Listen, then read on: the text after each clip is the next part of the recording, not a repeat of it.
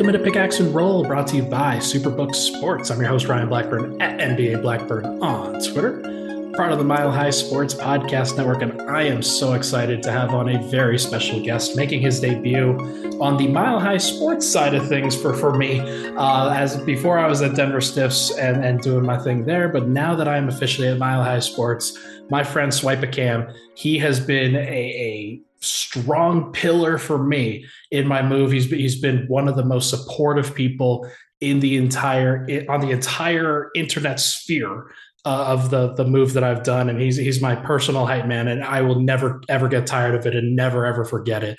SwipaCam, thank you so much. You are the hype man of Nuggets Twitter. Man, what's going on, Ryan? Yeah, I hope everything's going well for you. Always excited to create some content with you. And man, Mile High Sports is blessed to have you in the audience. Man, y'all are in for a special treat this year, especially with how basketball is going to look for the Denver Nuggets. So I'm excited that you're with them, man. We're talking about this just just before we we push the record button here. A lot of other teams have been having a party on the court, like when they come into Denver. I think Denver's going to be that team this upcoming season that has a party on the court. And when everything kind of clicks together, once you once you kind of get past the rustiness of MPJ and Murray and getting some of the new guys in and ready to go, once that December, January, February time hits, I really do think it's going to be fun. And we're, we're going to get to be hype men. Like it's going to be awesome. Yeah, I think everybody has kind of, you know, we have been in this waiting period over the last year and a half, ever since Jamal Murray went down. And I think at that point in time, we were all maybe excited for the upcoming rest of the season and the playoffs and this next season. But we have not seen the fully formed Nuggets since April 2021. So I think that we are about to see the crescendo of all of the ingredients finally coming together. And it's going to be one of the greatest seasons we've seen in Denver Nuggets history from a fan experience standpoint. I think because of the level of talent that the Nuggets have, an on court standpoint as well. Oh man, we're, we're going to get more into this in the third segment, but I, am really excited. It's going to be a lot of fun. There's just just going to be so many parts of the season that Nuggets fans can be excited about. One thing that can't be excited about right now is that basketball has been going on, except for a very special game that happened today earlier in Belgrade, Serbia, between Team Serbia and Team Greece the World Cup qualifier. This was an insane game. And first of all, I got to give a shout out to my guys over at DNVR Adam, Harrison, Brendan, uh, D Line Co, Dev, uh, Kale was up there, uh, Miroslav was there. Oh, gosh, who who else was there? Ryan, Ryan, Ryan, Ryan Green was there. I think that's it. I don't think I'm missing anybody, but my God, what a crew. Those guys are fantastic. And they did something for the Nuggets fan base that nobody has done before so far. They deserve so much credit for it for bringing Serbia and the culture of Nikola Jokic to life. Yeah, and I think that as people that have been watching, uh, not just their interaction with the food, which has been excellent, their interaction with the people has been stupendous. I mean, the storytelling, and I think what Nuggets fans should be most happy with and maybe most proud of that the Serbian people who watch the Denver Nuggets, who watch it because of Nikola Jokic, they are Nuggets fans now, and they buy into the team. They care about the success of the team just as much as people from Denver in a lot of ways. So, and people, you know, just again across the across the country and across the world as well. So, it's been really special watching the the reaction that people have had to Denver Nuggets basketball. It's been awesome, and you knew that a game that was in Belgrade, Serbia, the capital in Serbia, uh, for it was going to be lit. It was going to be crazy. Team Serbia, they have a very important game. If they didn't win this game, they're basically going to be eliminated from World Cup competition. You knew it was going to be lit. And my God, it was lit, man. Just the the environment. I, I wasn't there, obviously. You weren't there, obviously. The, the DNVR crew was there, so make sure to give their their content to listen for sure. But this came through every TV device, every listening device that you possibly could have seen and, and heard.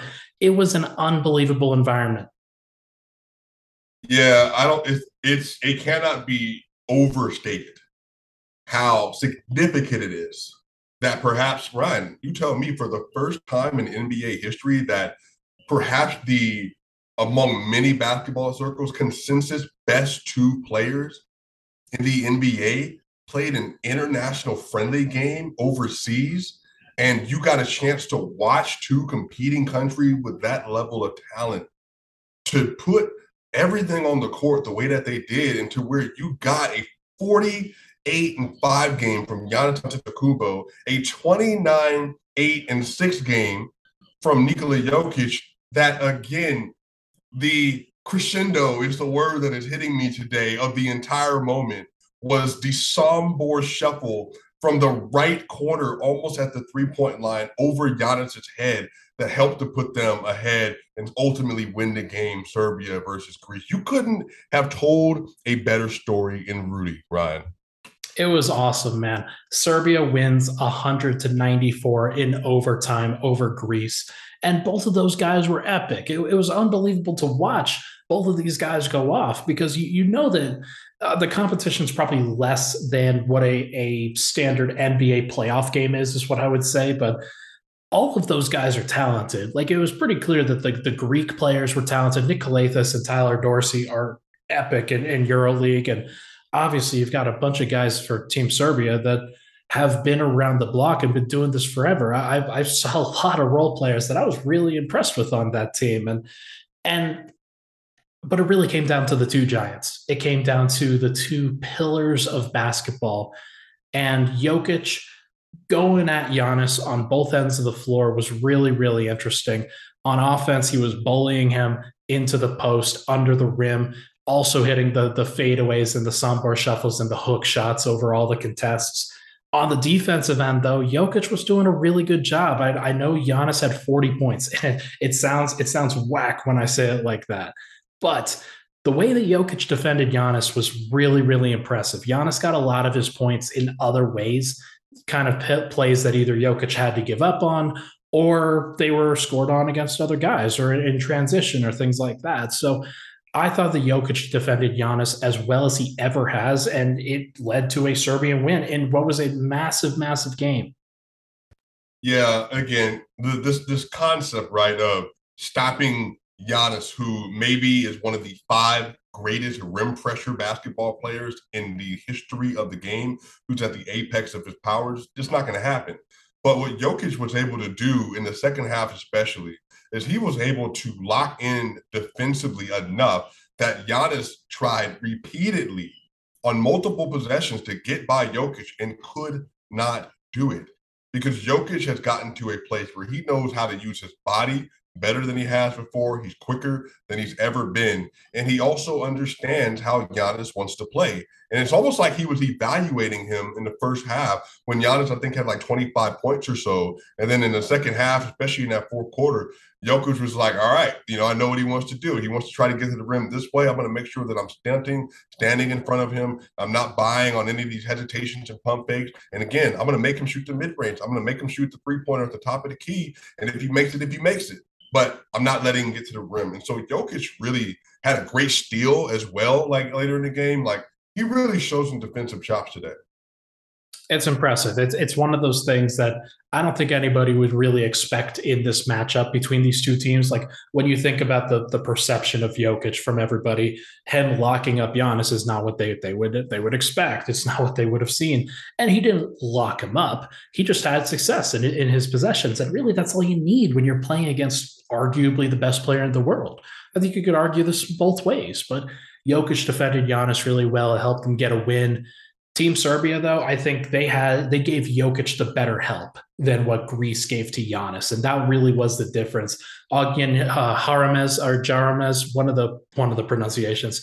He was the point guard that replaced Vasa Micic when he went down with an ankle injury. And Harames was just fantastic. He was he was unbelievable on some of those shots, and it, it's really fun to watch guys like him. Vladimir Lucic was very good as a role player. Uh, Nikola Milutinov, he was the backup behind Nikola Jokic, and one of the reasons why Jokic didn't play as much as Giannis was because he had an excellent backup center behind him, and they actually made up some ground in those minutes. He was great.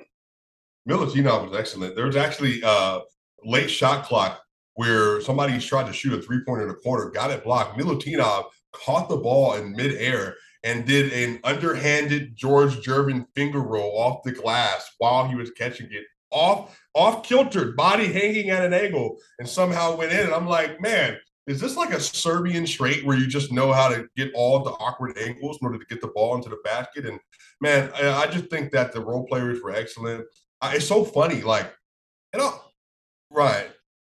Tell me if you do you feel like Serbia and Greece but they were able to play at like an elite level, like an elite level of concent with elite level concentration throughout the entirety of the game. And I'm not gonna lie to you, I was looking at Serbia play in this whole game, and I'm like, I'm not gonna hold you. I think the Denver Nuggets need to bring some of this back to Denver with them. Oh, no doubt. Like those, I think Lucic could play in the NBA for sure. Milutinov was a first round pick by the Spurs. He hasn't been brought over yet. He's talented for sure. Uh, Vasa Micic was probably the, the second best player on the Serbian team got injured today and they were still able to stick it out. But so many of the, these Serbs were, were so poised in this moment, which it would be really easy to crack under this pressure. You're playing at home in front of your home crowd. This is such a massive game because if you don't win this one while Jokic is here, it's going to be really hard to make the World Cup qualify or to make the World Cup. But they did win it. And I, I, am very impressed with the, the NBA level talent they have. They didn't even have Bjelica or Bogdan Bogdanovic. And those are two major NBA talents, major NBA players that have been successful at the international level. So if you ask me, like, I think Serbia could really win the World Cup. Like, I have no doubt that they could as long as everybody's healthy, as long as everybody's going the same direction. But there's no question that they have the talent to do it next year. No, they do. I mean, a lot of NBA talent. I think that the way they play together, the chemistry, they're all bought into a singular identity as well. So again, I'm not going to pretend to be a savant uh, of of Serbian basketball and their national team, but just from what I was able to, to watch and the players I do know that they have, uh, I was really impressed with what they were able to do. And you know what? They're going to be able to make a solid run. As you said, if they stay healthy and they're able to continue to put it together and stack some wins, they might be able to make it happen. Uh, I'm not going to hold you. You know, watching Slovenia and Luka go off the way he is as well. Like, and obviously you have Greece, and then there's some other countries involved in that. Is, I mean, it's really going to be great. And by the way, I believe today was a record, a FIBA record for uh, a game, and I think in a EuroBasket with the which uh, had 19,000 plus people that attended the game in Belgrade today. So just goes to show you, like, not only people that are familiar with the NBA, but people that are across the world knew how big of a matchup this was to have Giannis Antetokounmpo and Nikola Jokic facing off in a game of this magnitude, and it came down to the wire. So it was excellent across the board. It's great showmanship. Like that's that's one of the things that there, there's sometimes where the NBA does this really well, and there's sometimes where they really lack. This was a definite game where the showmanship was at a very high level. Uh, you had Jokic doing his thing, and and you had a lot of buzzer beaters. There was a first quarter buzzer beater by uh, that was really impressive. Uh, you had Giannis making his shots, and uh, Thanasis was doing a whole bunch of uh, busybody, annoying stuff, but he got some dunks in there too. It was very impressive to watch the Antetokounmpos. Uh, but to give you a perspective and to give the listeners a perspective of where kind of the World Cup stands right now for Serbia, because I think Nuggets fans are, are going to be Serbian fans for, for much of this, unless they have a, a direct tie to another team. Uh, Serbia is two and three in their World Cup group. It's Group I, and there are six teams in that group. The top three teams advance. So you have to be in the top three in terms of points. They're actually calculated two points for a win, one point for a loss. I'm not sure why they do that, but uh, you've got uh, Latvia leading with nine points. Greece and Belgium are tied with eight. Serbia and Turkey are tied with seven, and Great Britain is at six. So you've got five more qualifying games for all of those teams. So they're halfway done. So this isn't like uh, this. This doesn't guarantee that Serbia gets into it, but it sets them up into a good place. They play Turkey on Sunday. So if they lose that game, that's also really bad. They need to win that game, and if they do, they will be in third place heading into the next uh, kind of round of qualifying games. But it should be very interesting, I think, to see whether Serbia can hold up here, and if they do end up making the World Cup, I don't know if because in the next round of all of the in the next round of all of the qualifying games, Jokic is not going to be available. Bjelica is not going to be available. None of the NBA guys are going to be because it's during the NBA calendar. So Uh, they're going to have to step up without those guys. But if they can, I really do think that this is a team that could go all the way. We've seen USA struggle in recent years in order to kind of mesh together and do their thing. They don't take the World Cup as seriously as they do the Olympics. So uh, we're just going to have to see. But I, I do think that Serbia has a chance, people. Yeah, and it's actually really it's really good to watch as well, like how much how invested uh, these countries are in this process and in these games and these matchups.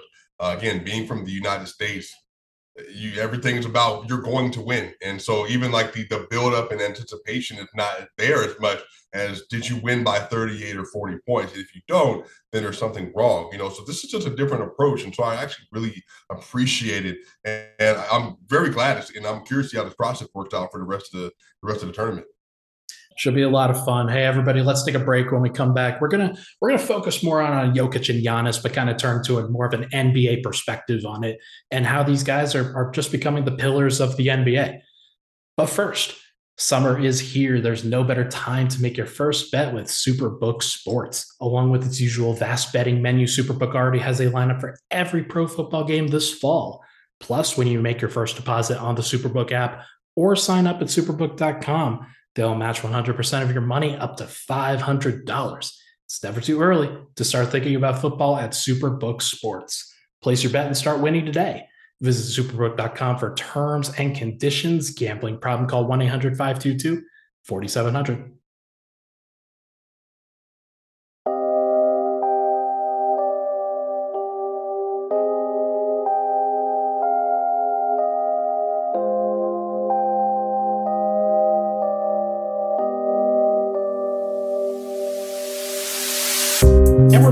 Pickaxe and Roll. Ryan Blackburn here. Thank you so much, everybody, for tuning in. Uh, really appreciate it. All the love and support on the program. As always, if you can, it would be awesome if you could rate, review, and subscribe to the podcast. Five stars on the podcast would be fantastic. Haven't gotten a new review in since June. And the last one that I got said that I had an annoying voice, which was very irritating. But I don't think I have an annoying voice. I actually think it's fine. Like in, in terms of voices, I think mine ranks ranks reasonably well, but that is that is perfectly fine. I think it was just a troll Swipa. Yeah, I'm, I'm not going to hold you. As somebody who uh, does a lot of public speaking, I know voices, and you, my friend, have a very, very good podcast voice. So I don't want to hear that. Uh, we don't want any trolls and haters out here. Thank you, my friend. Uh, everybody, make sure to go uh, check out Swipa's YouTube channel, uh, SwipaCam. He does reactions to every single Nuggets game. He does intermediate, like intermediate content between those games, talking about all the big moves. Has all of the shows that you want on your Denver Nuggets. He does a fantastic job. Make sure to go take a look. Uh, Swipa, we have Jokic and Giannis in this massive battle. I'm surprised that the NBA didn't really prop it up a little bit more, that it wasn't really hyped up than more than it was, because this was a, a massive game uh, for both sides. But I think we're nearing the end of an era. LeBron is going out. Not sad, like that's that's not how I would describe it. But it's it's very pedestrian in terms of what you would expect from maybe the greatest player of all time. Probably not, but in that conversation when you talk to people in the barbershop for sure. Um, KD and Curry, they are still excellent. So that that's not really changing anytime uh, relatively soon. But Father Time does come for everybody at some point. And those guys are they're fantastic, but they're in their mid thirties. You, you're you're getting into a new era where they're probably not being at MVP level going forward. Harden is already starting to regress. Russell Westbrook is gone. Blake Griffin is gone. Those guys, they're they're not dead, but like they're dying. there's there's no doubt about that. Uh, Swipa is muted on his side, but he's cracking up and it just just can't can't contain himself. Uh, Dame and Kyrie, they they're likely in another stage of their careers, as is Jimmy Butler, maybe even Anthony Davis, although that's a little weird. Uh, the NBA world, I think we're at kind of a place where so much of what people value and so much what they want to prop up, it's changing. And I think people are kind of struggling right now figuring out what they should be valuing. You know what's hilarious about that? I also agree that the NBA should have done more to prop up this game. But am I surprised the NBA didn't do more? No, I'm not. I'm not at all. And I think again, it goes back to what you value. Giannis is not your prototypical NBA superstar. Nikola Jokic, but dang sure, is not your prototypical NBA superstar. He received his back-to-back MVP award. By the way, there's only 15 people to ever win more than one MVP award in NBA history. And there's only 13 people that ever win back-to-back MVP award in NBA history. And he received it where? At a stable called Dreamcatcher, one that he grew up on and that he now owns in Sombor, Serbia. So, which is dope, is, by the way. It, right. it, was it was fantastic that they did it for Joker that way. Maybe not for the NBA that way, and they they probably should have leaned into it a little bit more. But uh, I do agree that, Like, hey, it was a little weird. It was a little different. And that's that's the part of these two, right? They're just different players. Giannis. Again, coming from Nigeria, going to Greece, and having to overcome all these obstacles, not really knowing how to play basketball, and then becoming who he is today, a back-to-back MVP, four straight consecutive first team All NBAs, averaging unanimous 25, 10, and 5. And then you got a defensive player of the year, NBA Finals champion, NBA Finals MVP, 50 point game six closeout with 14 rebounds. You got that story. And then you got Nikola Jokic, you got the kid who was overweight, who didn't really know how to play a lot of great basketball for a lot of years. He comes in 41st overall pick in the draft. He then eventually goes on to the Denver Nuggets. He gets second rookie. Who's, who's this guy? Really good story. And then he transitions from a good story to a star to a back-to-back MVP. All of that, Ryan, is a part of this new narrative, this new collection of talent that we are seeing. And I absolutely agree that Nikola Jokic and Giannis Antetokounmpo are the two best players on planet Earth right now, and they are doing it in ways that are completely unique to them. And I'm honestly, I don't think that we've seen players like them ever in the history of our sport. How many social posts do you think were on the crossover event last weekend? Oh, I have, I have no idea. I mean, I, I don't think I don't think many. How do you? How many do you think there were? Oh, oh, there were way more than what we're on for, for for this World Cup qualifier. That's for sure. Like like for the NBA, for ESPN, for everybody that's hyping that up. That was a a, a scrimmage that obviously like it's important to some folks. Like sure, the, the pro am sure. aspect is important to some folks, but it's also a competition that doesn't matter in the grand scheme of like competing. Like this is one where it was a super big deal where you've got these two pillars of basketball stardom who are going off and, and playing each other and just one upping each other every which way that they can during this game.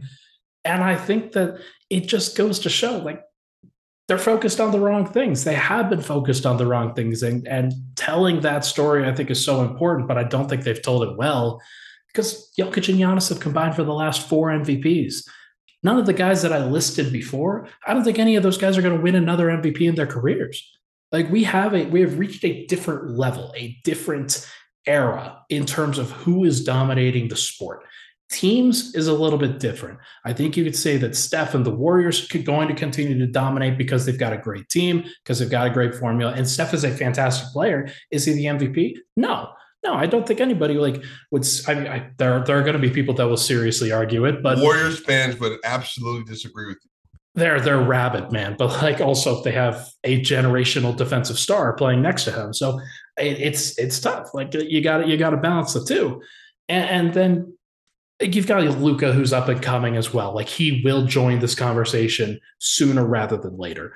Embiid is right on the precipice of this convo, uh, not quite there in my opinion younger guys like Zion, Tatum, Ja, Trey. Like you could list a lot of guys that will eventually be in this conversation in terms of pillars of the NBA, but they're not there yet. And right now it's Jokic and Giannis that are controlling things. And for the next three to five years, I think you could say that. But you know what's so interesting is that I, I people it took people a while to get buy into Giannis. I think because Giannis had to win a championship in order to become solidified. Jokic hasn't yet won that. As a matter of fact, Ryan, uh, from outside perspective in the NBA he's gone outside because he got swept by the Sun. He got formed by the Golden State Warriors. And I think for a lot of people, they look at that and they say, well, how good is he actually? Yeah, he won two MVPs, but we actually might prefer Joel Embiid. So I think there's a lot of different things that are happening right now, and I think there is a new wave of appreciation. And I'm not gonna, Ryan. As a matter of fact, you noticed the NBA schedule maker they made their schedule based on NBA Twitter. Do you think that the NBA was surprised with the amount of people that were invested in the game that we saw today? They might have been like they certainly might have been surprised. I, I don't think they I don't think they like Giannis and Jokic is not on national TV this year. I, I, don't really understand why the Bucks and the Nuggets don't play on national TV. I think they may have one NBA TV game, but other than that, like none of it is showcased. None of it is is put on a pedestal like it should be. You've got the guys who have made four of the last MVP trophies. Like that is like a chunk of time. All four, like they've been on the All NBA, like seven of the eight All NBA times. They've been been like it's just it's unbelievable that that right. it just hasn't happened. But right. I don't know. Are you the last time we had players win two MVPs in a row was Steph freaking Curry and LeBron James. This is this is this is where they are. Like they've reached that territory of like, hey, you know how LeBron and Steph Curry defined a generation of basketball and are still defining it? Well, that's Jokic and that's Giannis. So you would hope that the NBA continues to invest more in that story. Hey, how do we not let our product get stale? How do, how do we not focus on LeBron James and start talking about Bronny James and how great or how bad he's going to be? Is he going to be a first round overall pick? You have two players that are literally not just pillars, they are both potentially pantheon NBA great players, right? Like I, I think, and you tell me if I'm tripping, right? Come add Luke in here. I think that there's an argument that at the end of their careers, let's say the next 15 years, not even the end, next 15 years, I think Luka, Jokic, and Giannis could all be top 15 players 15 years from now. I don't think you're tripping. I, I, think that there's a lot of people that will default to the older heads. They'll default to the players. They'll like like Wilt Chamberlain is is going to automatically get a bit into that conversation no matter what. And like you're going to get the the folks that say like, "Hey, Bill Russell, rest in peace to him. He is all automatically going to be a top 15 NBA player for the rest of his career, so or for the rest of his uh not career for the, for the rest of time." Yeah, right. like like that. Some of those things, some of those spots are never going to change. LeBron, MJ, they're they're set in stone basically where they are. Kareem set in stone uh, we'll, we'll, see whether those guys can jump into it. It would mean passing guys like KD and Steph and uh, I, I don't know. Uh, Charles Barkley's on the edge of that conversation, or Kevin Garnett, uh, Oscar Robertson, Kevin Durant, yeah. Charles Barkley. There's a lot of guys that I think they can realistically pass if they dominate the NBA, like we're talking about. But I do understand some of the hypocrisy in what I'm saying, where I'm saying, oh, yeah, Jokic is, is one of the pillars of the NBA when he hasn't gotten out of the second round in each of the last two years. He needs to do more. Uh, you talked about going out sad. Like Joel Embiid went out sad. Like, like if we're talking about anybody, it's going out sad. Like, let's be honest. Like, it's that's just the, the name of the game right now. But uh, honestly, you give those guys healthy rosters and you're going to watch them cook. I, I, I, think that that's really where we're at with this. If you take away their weaponry, you see it with, with each of those guys. They can be neutralized. Look, I, I just think people need to put in context. Giannis, without Khris Middleton, went and played against the Boston Celtics. Ryan, he had a 44, 20, and 6 game in the playoffs. Giannis, he in a game seven had a bad quote unquote game seven, had 25, 20, and 9. And he lost without his second best player. But it took a historic level of offensive and defensive production from the Boston Celtics to keep him from winning that series. Jokic, people got on in the first two games when he averaged 26, 11, and 5 versus the Warriors. Right. For the next three games, he averaged 35, 15, and 6 on 73% true shooting. And it took the NBA champions to get him out. So, to your point, if you give these two players formidable rosters, healthy rosters, I, I, would be willing to put those teams up and those players up against anybody else in the NBA. That's how good they are. It's going to take them to prove it. Like on, honestly, I think I think Giannis has already they, he's entered that conversation. I don't think anybody really questions that. With Jokic, I do think that they question, and and like I think it's fair uh, to a degree. I think everybody's got to understand. Okay, this is what Giannis did when he had this situation where he had some some uh, mess ups before, learned from his mistakes. They added a guy like Jrue Holiday, and then they won a title. You take away some of his uh, weaponry with Khris Middleton, and, and, okay, so it's not, not a surprise that he went out in the second round. But nobody blamed him for that. Why are people blaming Jokic for the way that he went out against right. an NBA champion? I, I just I never got it. I do understand that he has weaknesses, but Giannis has weaknesses. We saw that. Like he, he shoots 30% from three and he takes a lot of them. Like that's probably a reasonable weakness that people and Jokic specifically in this game exploited. So we're going to talk like like it's going to continue to evolve. Nobody is perfect. Everybody has their own kind of weaknesses and strengths. But in terms of like minimizing those and, and making those not matter, Jokic and Giannis are two of the best. 1000%. And guess what, Ryan? I think people have a misconception when they talk about players, right? I'm not going to lie to you. I've only seen two players in my lifetime that don't have weaknesses. And it's when I watch Michael Jordan when he was at his apex with the Chicago Bulls and LeBron James at his apex, at his apex from 2012 to 2018. And when he was going to those eight finals, it didn't. Those they could shoot, they could dribble, they could get to the basket, they could mid range, they could they could they could dunk on you, they could play make, they could play defense. But again, those are the two best players ever. Right. Yeah. So let's take a step down from that. That's somewhere where Giannis and Jokic are going to fill out. They're going to be in that step down category. But like I said, if you surround them with with with equitable talent, that helps them to compete at a competitive level, I would take those two over anybody else. And that's even without Jokic having proven it, quote unquote, yet, because we've seen Jokic do it enough in tight spots and in playoff situations to know that he can get the job done with good help around him. Do you think that people like I've heard this argument made before by some folks that and you had MJ just just for his for a full decade plus was just an unbelievable uh, had no holes in his game player. Nobody could ever really criticize him. He made sure that nobody could criticize him. Six and zero, oh, like uh, the the entire story is told that way. With LeBron, he went to the, the, Eastern Conference or to the NBA Finals like nine straight years or what, whatever the, the number was. And once he made it and once he won, then he was kind of that was kind of his golden age where everybody there's no questioning what he does anymore unless you're Skip Bayless.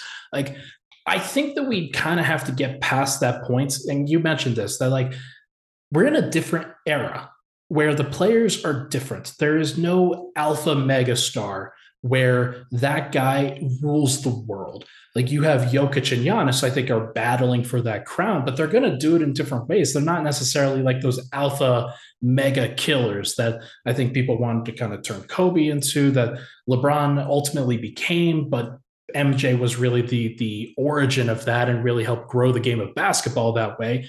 Basketball's got to evolve. The international game has helped it evolve in a healthy way where it's more team based now and everybody has to contribute. And it's good to have other people contribute to your success because teams like the Warriors and the Celtics, they were able to make the NBA finals and, and win ultimately because they had those contributors. It, it, wasn't necessarily because they had the alpha megastar, despite the fact that Steph Curry is that breed, just a little bit different. I think that everybody has to evolve their takes with that and and like celebrating a guy like Jokic and a guy like Giannis in that way. Okay, you don't have to be LeBron. You can be you, and that's good enough. Yeah, and I think too, there's two things to this, right? Like accepting that Antetokounmpo and Jokic are going to be again preeminent all-time NBA level players. That's that's where they're going to end their careers. But I think a lot of this is basketball education. It has evolved to re-understand roster construction in ways that we never used to. Ryan, what was it like five years ago where we were putting Boogie Cousins and Anthony Davis on the same roster and saying that, hey, let's make it work surely that's going to be a contender. They're both talented. They both score 25 plus. They both get 10 plus rebounds. They both get three plus assists. They'll figure it out. But no, that's just not how it works. You know, you need the Alex Caruso. You need the Kentavious Caldwell Pope. You need the Kyle Kuzma to accept their role. You need a Dwight Howard. You need a JaVale McGee. You need a Kevon Looney. You need a Andrew Wiggins. You need a Klay Thompson. You need a Draymond. Now we understand that you need to build rosters around your players' talents that elevate their talent, but also mitigate the things they don't do well. For Giannis, what was it? Playmaking, on ball creation, shooting. So what did they do? Jrue Holiday, Khris Middleton. Jokic. People are like, Jokic, why are you falling apart? He's not a great at the rim defender. He's not a great this and that. Well, okay, Aaron Gordon is here. He can do those things. But the problem is Aaron Gordon had to then turn into Jamal Murray and Michael Porter Jr. because they weren't on the roster. So I think that's the thing. If you build a roster around these players like they have Steph Curry, then you're having a whole different discussion about a player's legacy. So I think now, hopefully, as we're moving forward as an NBA society, we appreciate those things more because you know what? Kentavious Caldwell Popes, those players matter now more maybe than they ever have before because of what we understand about basketball. The greatest lie ever told in NBA history is that Michael Jordan did it by himself. Like Facts. everybody, everybody contributed to those titles. Steve Kerr, huge shots. Like Scottie Pippen, the best defender on that team, that also had Dennis Rodman in the second round, and Ron then, Harper, like and John Michael Paxson. Jordan, exactly like Horace Grant. You've got some epic players that that helped contribute to that success. LeBron has had his own version of that, where he had some former All Stars that were kind of past their prime in a lot of ways, but he also had some guys that were kind of co-stars, like like legitimate co-stars, and did Kyrie it that Irving. way. Dwyane Wade. Exactly. Like you've got Chris Bosh, you've got Anthony Davis in that conversation for sure. I think if you're Denver, and we'll get to this in the third segment too, that Jokic is going to be the alpha star here. But there are certain ways that you can take the burden off of his shoulders, and Murray's going to be great for that. Porter's going to be great for that. KCP, Aaron Gordon, Bruce Brown, they do it in their own different ways too. But it's going to take a village, as it does for everybody. Pat Connaughton was celebrated by Milwaukee. Bobby Portis was celebrated by Milwaukee in their Right. title. They contributed to that damn thing. It wasn't just Giannis. He'll get the most credit, as he should, but it wasn't just him. Right. what was Bobby Portis' reputation before he got to the Bucks? He was a cast off. Horrible, He horrible. was a cast off. He was with the Bulls and then he was with the Knicks. And my God, was he awful with the Knicks? Jokic tore him up. Exactly. But then what happened? You put him around an elite all time level player, and then you put him in the proper role they're supposed to be in. And all of a sudden, we're not winning it. So we you go from being dirt in New York to we don't win the championship without Bobby Portis on the court. That's how important those players are. It's never just about the top guys.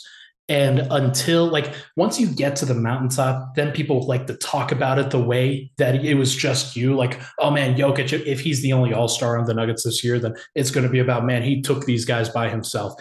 Nobody in Denver's going to think that. Everybody knows just how valuable it is because when it was just him, man, it was horrible. like it was really tough, and, and there was just a lot of struggles there. But I, I'm I'm with you, man. That it takes a village. It's going to be a massive thing, and and for this Nuggets team, like for Jokic to look like an NBA pillar, he's going to need the supporting cast because it, it, that's just how it goes in the NBA today.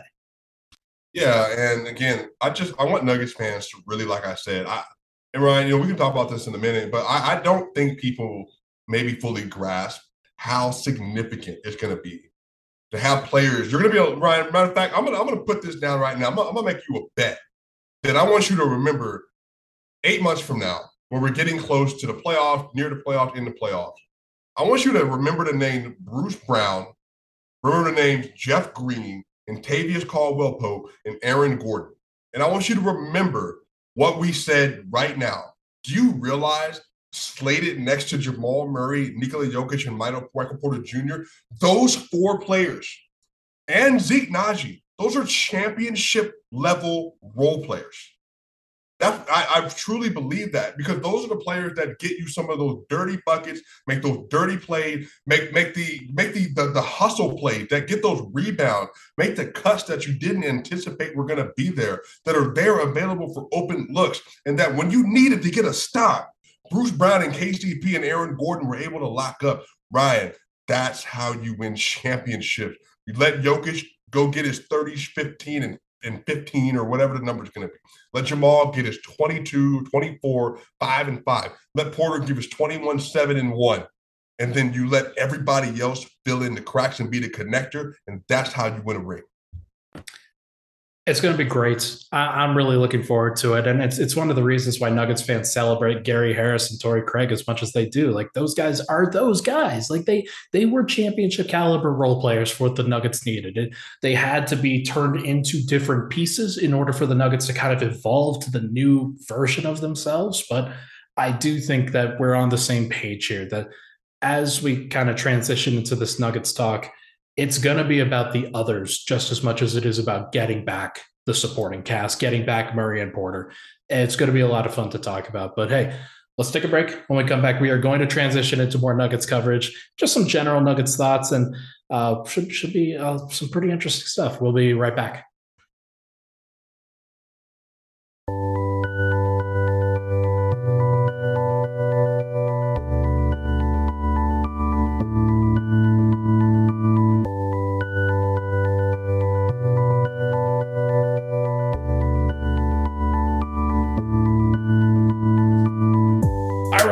Final segment, Pickaxe and Roll. Thank you so much, everybody, for tuning in. I am joined by SwipaCam. We just had a, a fantastic NBA discussion about Giannis and Jokic and just how Jokic has to evolve. Not not has to evolve, but how the, the conversation around him is going to evolve as he gets his guys back.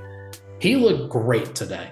That was just my general takeaway. If, if I had one takeaway for anything, it's that he still looks like the best player in the world.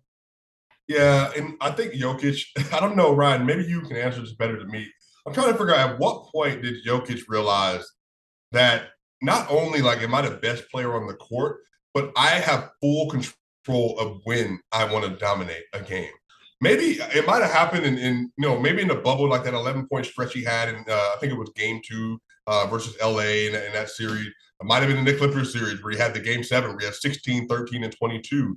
Um, but it could have been that next year as well, right? Like at some point, Jokic just realized that, like, you know what? Like, I see Kawhi, I see Giannis, I see LeBron, I see AD, but I'm actually better than them. And I, so much so that I'm going to watch you do what you do in the first half, maybe in the first three quarters. But by the time the fourth quarter comes around, right, as we saw versus the Pelicans, I'm going to score 30 points. I'm going to miss one shot. I'm going to have a 93% true shooting, and you're not going to be able to do a single thing to stop me as a shooter, rim pressure, as a passer, none of it. I'm gonna do whatever I want. And he did that today to Giannis. When he put Giannis on his hip, he knew Giannis was too small. So he literally would wheel Giannis into the basket to where he literally could just do a flip shot right over him. And then if you tried to double, he would cut it to the corner without looking. And then by that point in time, the defense was so concerned with Jokic, the scorer, that the playmaker was on full display. And I'm telling you, Ryan, it's like watching again. I've only seen a couple players control a game like this. That would be LeBron James and Magic Johnson, and again, like Michael Jordan level players, players that you just have to look at at all times and say, bruh, I can't let him just cook me for a score. But at the same time, if he passes the ball, it's an open three pointer, open layup. That's what it looked like today. He looked great. There's there's no doubt about it that if, if the Nuggets get this version of Nikola Jokic once again, they're going to be even better. Like there's there's no doubt about it. But we also got some other stuff uh, from from this summer and over the course of these past couple weeks. We got some video drops of Michael Porter Jr. looking good, Jamal Murray looking good in their own individual runs. It's a lot of fun to watch Michael Porter Jr. shoot. It's a lot of fun to watch Jamal Murray shoot. Those guys are spectacular when they've got it going. It's it's even more so than Jokic sometimes. Like the crowd at Ball Arena, they will just go ham when MPJ gets hot and when Murray gets hot. It is just unbelievable to watch. And I think that's one of the things that the fan base missed this past year. And now you get excited about unlocking it for sure. All right, Ryan, got a tough question for you, putting you on the spot here. You ready? Oh man. Here we go who, when they get hot of Jokic, Murray, and Porter, when they have their hot streak, who gets the crowd going the most when they're on fire? It's undoubtedly Jamal Murray. Undoubtedly. Full agree. And, and uh, I, I, don't say that from a biased perspective. Like I, I, am, I'm a little bit biased towards Murray over all these guys. Like if I had to pick a favorite player, it's probably Jokic. But Murray Murray has a special place for sure because what he does when you when he gets hot, he's one of those guys that he because he controls the ball, and I think a lot of it is just kind of the the NBA fan. Uh, like it, it almost defaults to the ball handler in a lot of these cases where you get to see them shimmy and shake and cross over and step back and everything. Like you get to see him put other guys through the absolute ringer and he looks great doing it. And when the shots are dropping and it just feels like he's unstoppable, that is when the crowd, I think, realizes, oh, we're spe- we got something special going on. Because when he plays at that level, it's a surprise sometimes. When Jokic plays at that level, I don't think it's ever really a surprise to people. Like I, th- I, think most people, because of the shots that he takes, they're the five foot flip shots, they're the turnarounds that he generally hits every time, they're the mid range buckets, they're the walk up threes. Like those are the shots I think that Jokic has ingrained into everybody's brain that he's going to hit them automatically. But when Murray tries some crazy shit, he gets the crowd going because he's he's uh, step back through the legs from 30 feet over Kawhi Leonard or whoever he's shooting over, and you just know that that is the moment where the other team's body breaks. You know, Brian, you just reminded me that 20, that 35, 28 footer, whatever it was, that he hit over Anthony Davis in game three of oh the Western Conference Western Conference Final. Ryan, I'm not gonna lie. I thought I thought Jamal Murray had just like went to some ancestral plane when he did that. Or even remember the 76ers game in 2021 where he was crossing the Matisse Thybulle and Ben Simmons and Danny Green and like was just behind the back mixing and then step back, sidestep three pointer. And I'm just sitting here like, dog, Jamal has elevated his game. Or Ryan, like you said, the 50 point game in Cleveland what he eight to ten from from the three point line, twenty one to twenty five shooting, and then the DJ Wilson dunk versus the Milwaukee Bucks, or dunking on Devin Booker when Devin Booker takes his blue arrow and does it in his face. Jamal Murray just has that kind of superstar antic to him, like.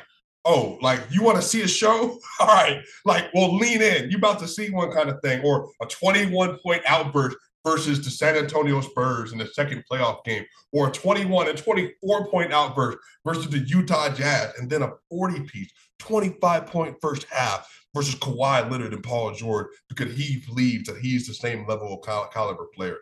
I love that about Jamal, and I sincerely miss that, and I cannot wait to watch that live this season those guys look good in their runs. We, we, won't see what they're going to look like until the preseason fully, but I, I, have to imagine I've got it from a pretty good source that they look really, really good. Uh, the last time these guys were on the floor, all three of them together in 2020, 21, they averaged a combined 66 plus points per game. Only five teams have had three players in that that point per game range last year and they were some really really good teams along with the Los Angeles Lakers. Um, that is just it's absurd. I think to think about. I don't think those guys are going to get like they're not going to take that long to get adjusted. I don't think because a lot of their stuff comes pretty naturally and. I think once Murray just sees the ball go through the rim and just dunks on somebody, he's going to be fully back. There's there's no doubt in my mind. But I don't think there's any reason why they can't be better players than what they were when they left, like when they got hurt, because they're so young. They've got so much time. They have so much left to give to the game, I think, and so much left to prove in themselves that I don't see a like it's possible that they break that 66 threshold between the three of them, whether it's Jokic dropping 28 points and then those guys each dropping 20, or if it's uh, Murray dropping 23 and Porter dropping 21. I, I don't know what it's going to look like, what that breakdown is going to be, but I do think that they're all going to be pretty special. Yeah, I just think that people we've been preconditioned to think like an ACL injury, like you know, you, it takes a while for this and that. But I just want to say, like, I, have I've been around a lot of athletes in my life, but also with that, you look at the videos of Jamal Murray. Now, some of it's going to be the mental hurdle, like you know, getting in a game and dunking on people and all that stuff. But what do you y'all y'all think Jamal's like been in a wheelchair this whole time? Like he hasn't been like nah. working on his game, like dribbling, like shooting, like dunking. Like he, we've been dunking Brian since when did he first start dunking? Like February, like March or something like that. So it's been a or whenever whenever it was, whatever it was, but it, it's been a while. So I think the thing with Jamal is like I fully expect for him mentally for the first month and a half, maybe to like completely get locked back in.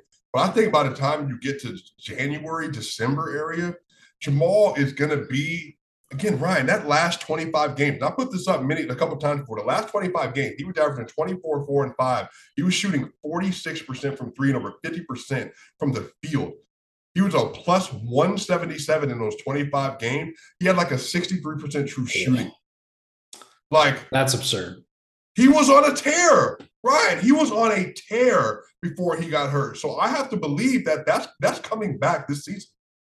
The thing that I'm most excited about for this season is exactly that. It's Murray reminding everybody just how good he is. He's been out of sight, out of mind for so long for so many people that there's been a lot of other folks that have passed him up in the rankings and like the the national scope or whatever. I think Devin Booker, rightly so, has moved into that next tier of player where he's that all NBA guy now. He's one of those guards that's always going to be in in the among the six best guards at the position. That's, that's just how he's viewed now. I don't know if that's necessarily how it should be viewed. I think that there's there's definitely some room for interpretation there, but there was a time where Murray was absolutely better than him, where he was proving it on bigger stages when they were playing against each other. And it just didn't matter what Devin Booker did. Murray could always one up him. Same thing with Donovan Mitchell.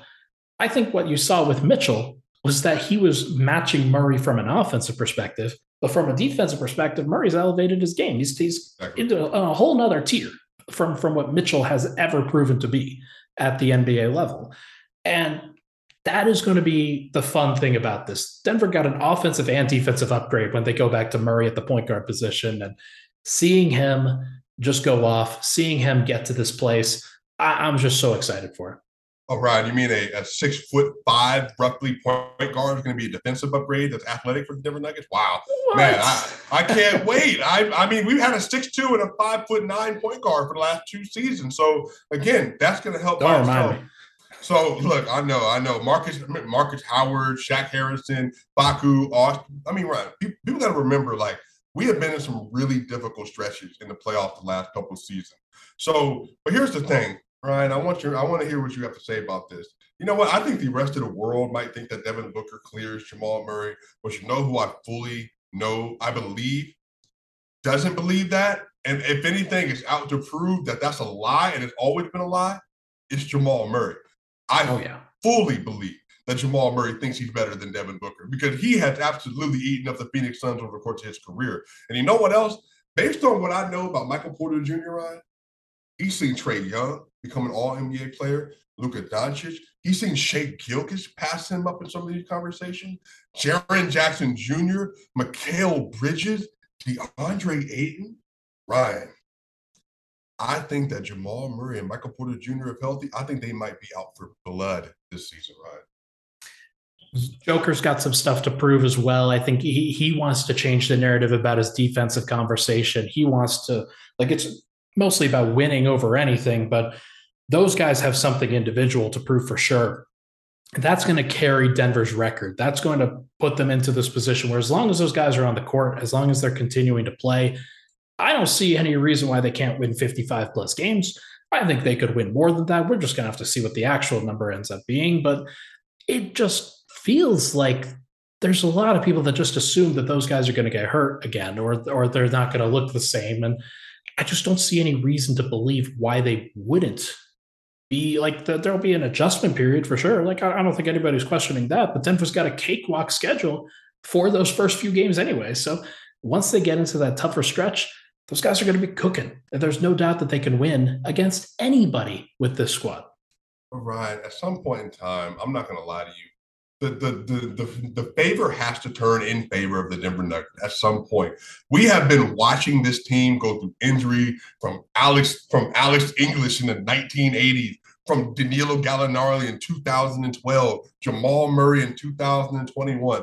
I'm telling you, I I just feel it in my bones that we are on the precipice of a new era and that this team, if healthy, Ryan, people really, people are, Ryan, people are having discussions if Jokic is a top five player or not.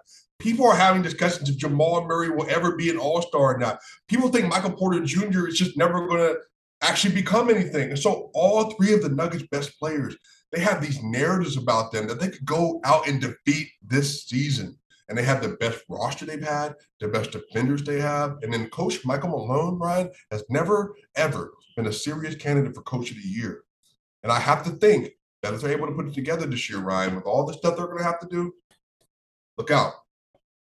I'll be pushing the narrative. That's for sure. I'll, I'll, I'll make sure to write about it pre preseason and then make sure to update people as it goes I along. Like, hey, if if you're gonna credit anybody, if you're not gonna give Jokic his third straight MVP after he averages 28, 13, and nine, then you might as well credit Michael Malone when the Nuggets win 58 games. Like, come on now. We, we we're at this place. We got to let this happen. Like Michael Malone's one of the better coaches in the entire NBA, one of the best coaches in the entire NBA, and people don't give him enough credit for what he does. Uh, what's a name that we haven't mentioned enough in this conversation about the Nuggets? Oh man, there's this. uh I think he's from like Delaware or something mm. like hmm. that. I think he, I think he plays some AAU basketball, like in the Philly area. I think he, has uh, been. Uh, he get busy a little bit, like just, yeah, just a little, little, little, little busy. His name is Bones Hyland, Mile High City, baby. That's my dog. I can't wait to watch Bones Hyland. Ryan, what do you think? What do you think going to be with Bones Hyland? What do you what do you expect from him this upcoming year? I put out some numbers on a podcast that I recently did, and uh, it was it was a modest improvement from from what he was what he was doing last year. But what I didn't honestly account for in those numbers was that he had two separate seasons. He had the season that he played at shooting guard, and he had the season that he played at point guard. And the point guard season was much better. And if you just take those numbers and then increase upon those, then he's looking like a, a borderline all star at that point. But I do think that he's in line for a big jump whether it's the 13 points, four assists, three rebounds that I projected, or if it's more than that, if it's closer to like 16, five, and five off the bench, then if he did that and you've got the guys that you have in the starting lineup, then you're really cooking with gas at this point. And, and I don't think anybody questions how talented he is and whether he can get to that point. Whether he has enough shots, whether he has enough opportunities, right. I think is the bigger question. But as long as he lead, as as long as he leads the offense in the way that I think Nuggets fans know that he can, then uh, the sky is the limit for the dude. Well, and even opportunity, uh, Ryan, you know, they're going to stagger a little bit, but who else is an on-ball creator in the second unit? Because Bruce Brown can do it, but that's not his main role. Uh, Christian Braun, not what he does. Davon Reed, that's not what he does. I mean, it's not it's not Zeke. Like they don't do that. Jeff Green doesn't do that. He's going to have so much opportunity to do some real playmaking. And again, there's going to be some stretches, Ryan, like that fourth quarter versus Philly last year, where he's just going to be on one of those hot streaks and he's going to have national televised games and Christmas Day games and all these rivalry weeks in order to do all this stuff. Can you imagine Bones Hyland? Matter of fact, the best player on the court versus the Suns when they beat the Suns by eight points in Denver in a Christmas game, it's not going to be Jokic. It's not going to be Jamal Murray or Michael Porter Jr. It might be Bones Hyland. But that also goes to show you how deep they are if they're fully healthy. Because last year, that wouldn't be the story at all. So again, I think Bones Hyland can have an incredible year because the person who doesn't doubt Bones Hyland is Bones Hyland. And Bones Hyland does not have a ceiling for how good he's going to be this year. If there's one other player that I'm going to mention, it's going to be one that you're, I bet, I bet you're not going to guess this one in a million years. It's DeAndre Jordan. DeAndre Jordan is not going to play a lot, and uh, I think one of the things that he can do, though, is if you're coming off the bench and playing like 10 minutes a night, 10, 10 minutes in a stretch, five minutes in the first half, five minutes in the second half, one of the best things he can do is set a mean screen for Bones Hyland. Make sure to get him free off the pick and roll. Make sure to get him free off of the DHO. Give him some space. If he can do that and just do it without racking up offensive fouls, that is going to be enough to free up Bones because that's one of my main concerns with the other group. Is like, okay, you've got Jeff Green, you've got Zeke Nnaji. Are those guys going to be big bodies enough and setting good screens enough to get Bones free on a consistent basis? I don't know. So we're going to need to see whether, because like that's one of the things that Demarcus Cousins and JaMychal Green, when he wasn't offensive fouling, that's one of the things that those guys did really, really well. Was they would they would get Bones free for him to do his own thing. Right. Uh, you're going to need guys that can do that. Yeah, I'm not gonna. You know, at this point in time, there's been so much negative said about DeAndre Jordan that I think people forget how important having size in the second unit is. That yeah. I know he's not like a great player and that he has a negative. Again, I'm, I'm not. I'm not advocating that he's going to be a positive. So Joe, please hear me. But a six foot eleven athlete who's able to actually work on the court and rebound at a decent rate, screen at a decent rate, and rim run at a decent rate with Bones Hyland I think Bones Hyland's a good enough playmaker that he's going to be able to at least open up to a degree. I'm not saying I'm not saying an Ocean's worth, not even a reservoir worth, but just a puddle's worth. I think he's going to be able to get some talent out of DeAndre Jordan, and that actually could end up being one of the sleepy storylines of the Denver Nuggets season if they're able to open up a decent enough two man game in terms of attacking the basket in between then and the trade deadline and whatnot, they'll have to try out Zeke Nnaji at five. They'll have to try out Jeff Green at five and whatnot, and and figure that out from a structural standpoint. But these are more these are more detailed questions. I don't really care for it at this point in August. We'll have plenty of time to talk about them. But and honestly, they might just trade for somebody. They might they might be like, right. yeah, we we kind of we kind of screwed that up. We we need to go get somebody else that can right. help us, and maybe that's what they do. But honestly, I'm okay that they didn't focus on that. They got the they got the perimeter defense that they needed thank goodness. You know, now again, I think again the playoffs will be a lot different with Jamal Murray, KCP, Bruce Brown, and Aaron Gordon as your four main perimeter and wing defenders. And now again, the whole narrative changes, Ryan, because all of a sudden Jokic can't play defense. When it's again Austin Rivers and everybody else. But now put those four out there and see if he can play defense or not. So I'm really excited to see what the conversation is going to look like next year if Jokic is looking like a lockdown center at times. Now here's the thing: if he can't, if he still can't, then that's a that's a pretty big concern. But if he can, then it changes the conversation entirely, and you just realize, okay, he's a he's a dependent defender, but as long as you have other good players around him, then you're fine. Like it's it's it's all good. So should be a lot of fun. But for now, uh, you've been fantastic. I've been doing this segment in the third segment, most of these podcasts with guests, where I I don't talk about basketball at all, and I talk about a different topic. Is there anything you want to get off your chest that doesn't relate to basketball in any way? Uh, no, not right now, man. I'm, I'm still on my high from Giannis and Jokic earlier, so that, that's all that's on my mind right now. I love it. You, you brought up a Dragon Ball Z reference in uh in the in the Twitter Spaces that we were on earlier today. Um, I, I think we could probably do animes at some point. I, am still I'd still probably rank uh, Yu-Gi-Oh as my favorite anime of all time, but uh, there's there's some other good candidates for sure. Okay, yeah. Well, uh, audience, please, you need to get Ryan up on uh, Jujutsu Kaisen. We need to get him on Black Clover. Uh, we need to get him up on uh, Attack on Titan. There, there's some things we need to get you on, right? I've watched Demon Slayer. That's that's one that I have watched okay. and I've enjoyed for sure. I don't think I haven't seen the second season of Demon Slayer, but that's that's definitely one that I've got to check out. But uh, I've, I'm not completely bereft of my anime knowledge. That's that's definitely not a thing. But either way, Swipa, you've been fantastic, man. Thank you so much for hopping on with me. Anything else other than the YouTube channel that people should go check out? Nah, man. Follow me on Twitter. Follow me on Instagram. Follow me on TikTok. You know, we're still growing the platform. So, yeah, I'm, I'm excited to make content for you all this year. It's going to be a great, great, great season. What a king. Everybody else, thank you so much for tuning in. That'll do it for this episode of Pickaxe and Roll brought to you by Superbook Sports. I'll be back on Monday. I think I'm going to get some sound paneling uh, in, in, the in the place pretty soon. So hopefully it doesn't sound like I'm in a cave for for the rest of this time because I know it does right now. But uh, should be very good. I knew I needed to get it done before the the beginning of the season, and we're going to get it done. So should be a lot of fun. Everybody, thank you so much for tuning in. Really appreciate all the love and support. We'll talk to you guys next week.